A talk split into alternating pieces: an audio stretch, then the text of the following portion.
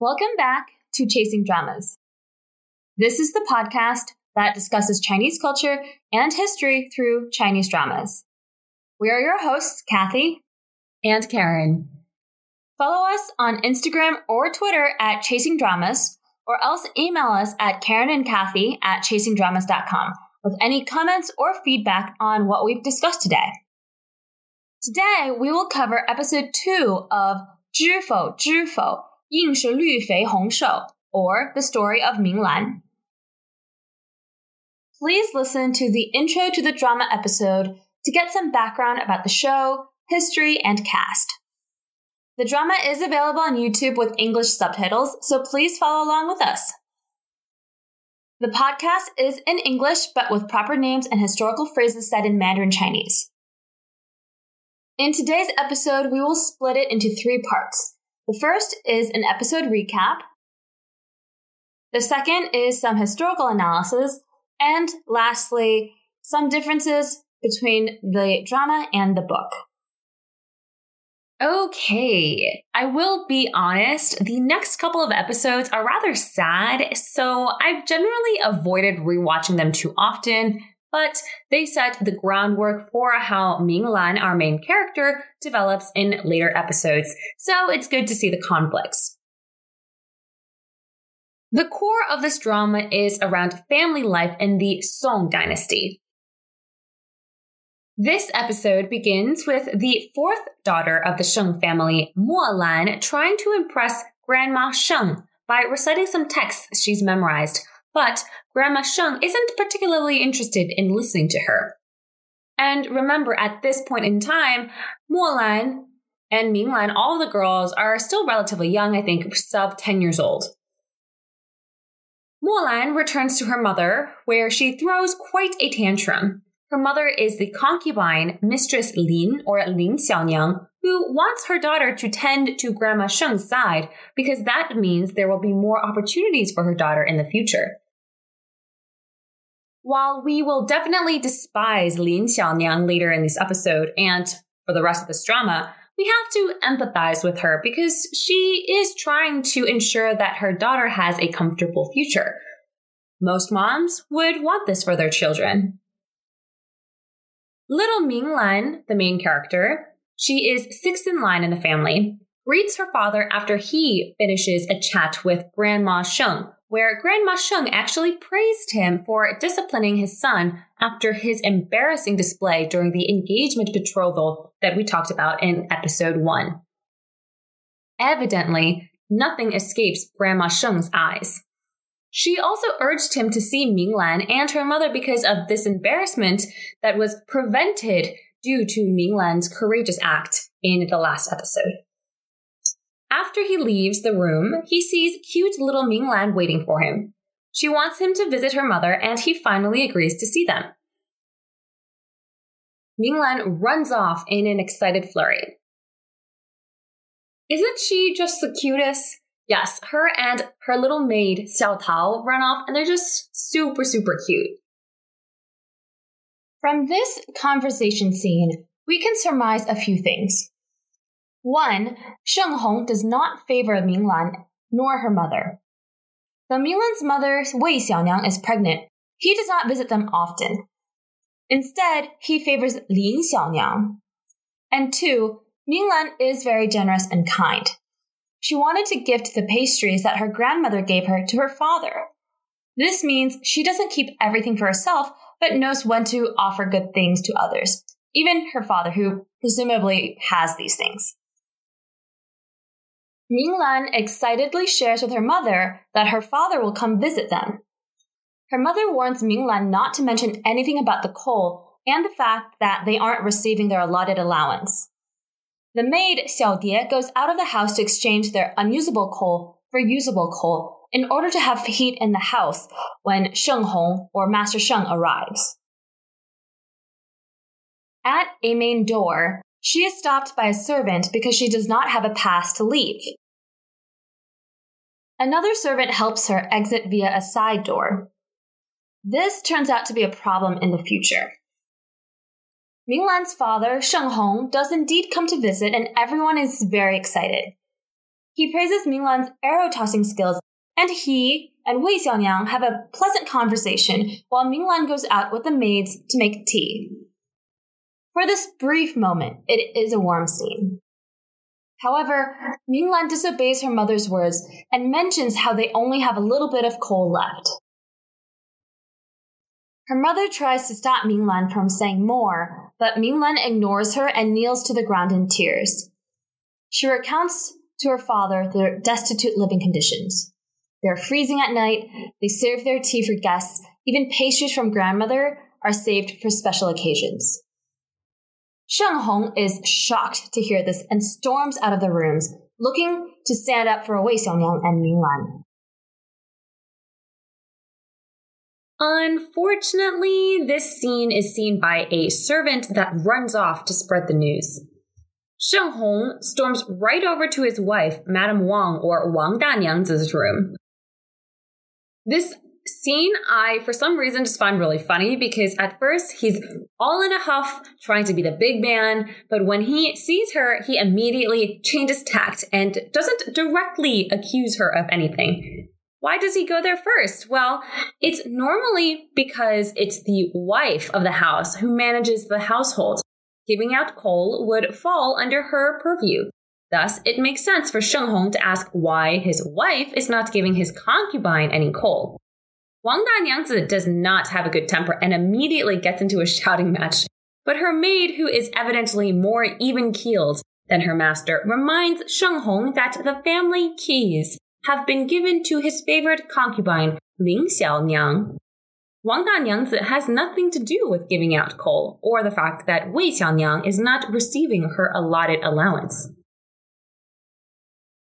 Now he realizes that it was Lin Xiaoniang that was neglecting Minglan and her mother. But before he can do anything, we see that Sheng Hong's servant, Dongrong, has already exposed this news to Lin Xiaoniang to help her prepare for what's to come. Of course, for a heavy fee. When Lin Xiaoniang is asked to come to the main hall where Sheng Hong and Wang Danyang are sitting, she is fully prepared with fake records, indicating that she never lied about giving Minglan and her mother their allotted items. When asked then where the materials went, since Minglan's rooms are indeed freezing, Lin Xiaoniang's camp suggests that someone must have stolen it. Now this is where we see the manipulative and devious nature of Lin Xiaoniang versus the overly kind Wei Xiaoniang. The entire family goes to search the rooms of Wei Xiaoniang and her servants to find that all of the missing items were actually in the maid Xiao Die's rooms. The searchers, who I think all happen to be Lin Xiaoniang's people, grab the items and present them in the courtyard where Sheng Hong, Wang Danyang, and Lin Xiaoniang are. The maid Xiao Die is accused of stealing all of these items for herself. Obviously, we know that's not true. These items must have been planted by Lin Xiaoniang. This scene turns into a whole fiasco with multiple parties crying and accusing each other. Sheng Hong, the master, who A, favors Lin Xiaoniang, and B, doesn't care for matters of the household, wants to kill Xiao Die and be done with it. Only with the reminder that it is still Hua Lan's betrothal ceremony and unlucky to spill blood, does he change his mind. In the end, Xiao Die is banished from the household and sent to hard labor. This scene, while as infuriating as it is incredibly revealing of each character. Lin Xiaoniang, first up, is shown to be devious and manipulative. She knows how to plot to harm others and has money to pay for, spies in the household. She was the one to frame Xiao Die, but does so without raising too much suspicion. She plays up the inexperienced woman and easily garners pity, especially from Sheng Hong. We just want to roll our eyes at this, but it's quite effective. She also shows us why she's been able to run the household so smoothly to reap the benefits for herself. She has herself a network of loyal servants or spies that will inform her of any news with money. Of course, she'll pay them. Next up is Wei Xiaoniang, Minglan's mother. Minglan's mother is kind but overly meek. She tends to just take everything that happens and does not fight back. One could say that this is the best way to avoid conflict and to live peacefully, but by being too much of a pushover, she is easily trapped by plots like these. However, when you listen to her begging for mercy, she manages to raise key points as to why Xiao Die should not be killed, but rather just banished. This and other examples from this episode tells us that she's actually quite intelligent and has probably read some books. Unfortunately, she's just too weak. Wang Danyang, the wife of the family, her main problem is that she has quite the temper and looks for easy wins, but I don't think is actually that unintelligent. She stated that she does not believe Xiao Die must have stolen everything, and therefore she's quite happy to essentially call the police during that time. Unfortunately, her husband cares too much about his face for this to happen. To be fair, Wang Danyang only cares for an excuse to punish Lin Xiaoniang and for Lin Xiaoniang to not get her way. I don't think she cares much about Wei Xiaoniang. We'll talk about Wang Danyang's background and upbringing in the future episodes, but she has a major chip on her shoulder that irks her husband and, quite frankly, the rest of the household. This leads us to Sheng Hong. He cares way too much about his reputation and not enough about his family. He's not ready to call the police, or Bao Guan, as they say, because it would mean that everyone in the city would know that his family may have been burglarized. This would look bad for him. He cares way more about his reputation than not wrongfully accusing someone of theft and potentially beating them to death. He also overly favors his concubine Lin Xiaoniang and gave her way too much power in the household, which created quite an imbalance in the family. His personal backstory is a driving force for his behavior here, but I don't think that necessarily excuses for how he is acting towards Wei Xiaoniang and this theft situation. Before anything else can really happen, we hear news that the eldest son of the family, Chang Bai, has been beaten. Sheng Hong and Wang Danyang rush out to see their son. What happened here? The other main thread in the episode is the pleasant outing between Sheng Chang Bai and the mysterious boy from the first episode. His name is Bai Ye. Sheng Chang Bai and Bai Ye seem to have hit it off really well and went off on a large boat to enjoy a wonderful meal. Unfortunately, bandits raid the boat and kill many people. Luckily, Bai Ye knows some martial arts and is able to fend off quite a few folks. Sheng Chang Bai is pushed off the boat and falls into the water. Bai Ye also falls into the water after a heated battle. In the evening, news of Sheng Chang Bai and Bai Ye's harrowing experience reached the Sheng family. While Sheng Chang Bai returned, Bai Ye is nowhere to be seen. This causes an uproar because we find out that Bai Ye is actually Gu Tingye, the second son of Ning Yuanhou, the Marquis of Ning Yuan. The boy changed his name to make it easier to travel and came down with the Yuan family for the betrothal ceremony. If anything happens to Gu Tingye, the son of a marquis, there would be huge problems. For who? The Yuan family brother.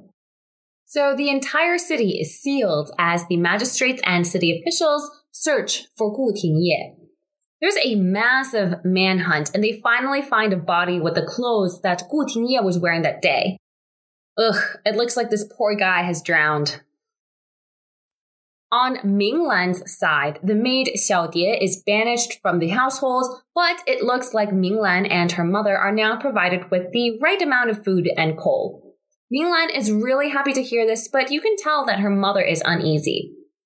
In her rooms, Lin Xiaoniang is plotting in her own way. She's saying all the right things and providing all the necessary services to Wei Xiaoniang during her pregnancy, but we have to watch out for her. The episode ends with some random dude wearing colors of mourning, telling the elders of his clan that in 2 days it will be a good day for a funeral. Whose funeral is this for, and who is this random dude? We will find out in the next episode. That was it for the episode recap. Let's get on with the historical analysis.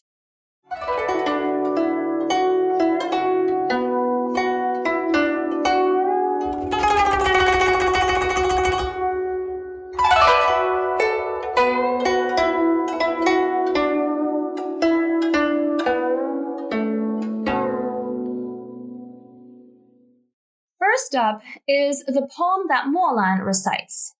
It's called Chun Jiang Hua Yue Ye by Zhang Ruoxu. My translation of the title is A Moonlit Night by the Spring River. Written by the Tang Dynasty poet Zhang Ruoxu, this poem has been praised as Gu Pian Gai Quan Tang, or one poem that stands above the rest of Tang poetry. This is extremely high praise if we look at all of the poems that were written during that time period. The poem itself has 36 verses. The first section depicts the beauty and tranquility of the evening with the moon shining brightly on the riverbank. The middle section is a reflection of life, and the last section is about the longing and wishes of a wistful wife and a lonely wanderer. The two lines that Mo Lan quotes are 昨夜 闲谈 梦落花 可怜春半不还家, or it translates to, or my translation is, last night I dreamed of flower blossoms falling into a pool, but for me, the spring is already half over and I haven't returned home. It is actually quite a beautiful poem. Zhang Ruoxu himself was born around 647 AD and died around 730 AD. He was a famed scholar and civil servant during his time. However, his poems were not widely mentioned or quoted for several centuries. It was only during the Ming Dynasty where his poems included in collections of Tang Dynasty poetry. He only had two pieces, including this one, Chun Jiang Hua Yue Ye, included in Quan Tang Shi, or the Book of Tang Dynasty Poems, a comprehensive collection of around 49,000 Tang Dynasty poems that was commissioned by Emperor Kangxi in 1705. Even if one can be included, that's high praise. And as we said earlier, some scholars reckon that this one stands above the rest. There is also a famous traditional Chinese melody with the same name and is widely performed on various different traditional Chinese instruments. Next, let's talk about 君子 六艺. This is really a throwaway line. When the master Sheng Hong finally visits Wei Xiaoniang, he praises Minglan's arrow-throwing or pitch-pot abilities. He says a line, 君子六艺, 射为其五. The translation is this. A gentleman has six arts. The six arts are the basis for Chinese gentlemen's education, and this tradition dates all the way back to the Zhou Dynasty over 2,500 years ago. The six rites are Li, Yue, She, Yu, Shu, Shu. Or in English, number one, it's rites for Li. Two is music for Yue. Three is archery or She. Number four is horsemanship, or Yu. Number five is calligraphy, or Shu. And then number six is mathematics, or Shu. Specifically for archery, there are five ways to master the skill, which is also why it is called Wu She, or five types of archery. This also ties to the origins of pitch pot, or arrow toss. Last time we mentioned that during the Zhou Dynasty, men were expected to know archery. The six arts is a reflection of this tradition. Lastly, for this section, let's discuss the strict social structures of the household, especially with regards to children, wives, and concubines. In the drama, the Madam Wang, or Wang Danyang, is the wife. The literal translation is Big Madam. She is the wife to Sheng Hong. She properly married him with all the bells and whistles that we saw in the previous episode. The main wife, or Big Madam, usually is the daughter of a wife from another family. Again, the daughter from a big madam or danyangzi. Lin Xiaoniang and Wei Xiaoniang are mistresses of this household or concubines. The literal translation of Xiaoniang is little madam. Usually, mistresses were from poorer households, from a lower social strata, or the daughter of a mistress. The wife or danyangzi should typically manage the household.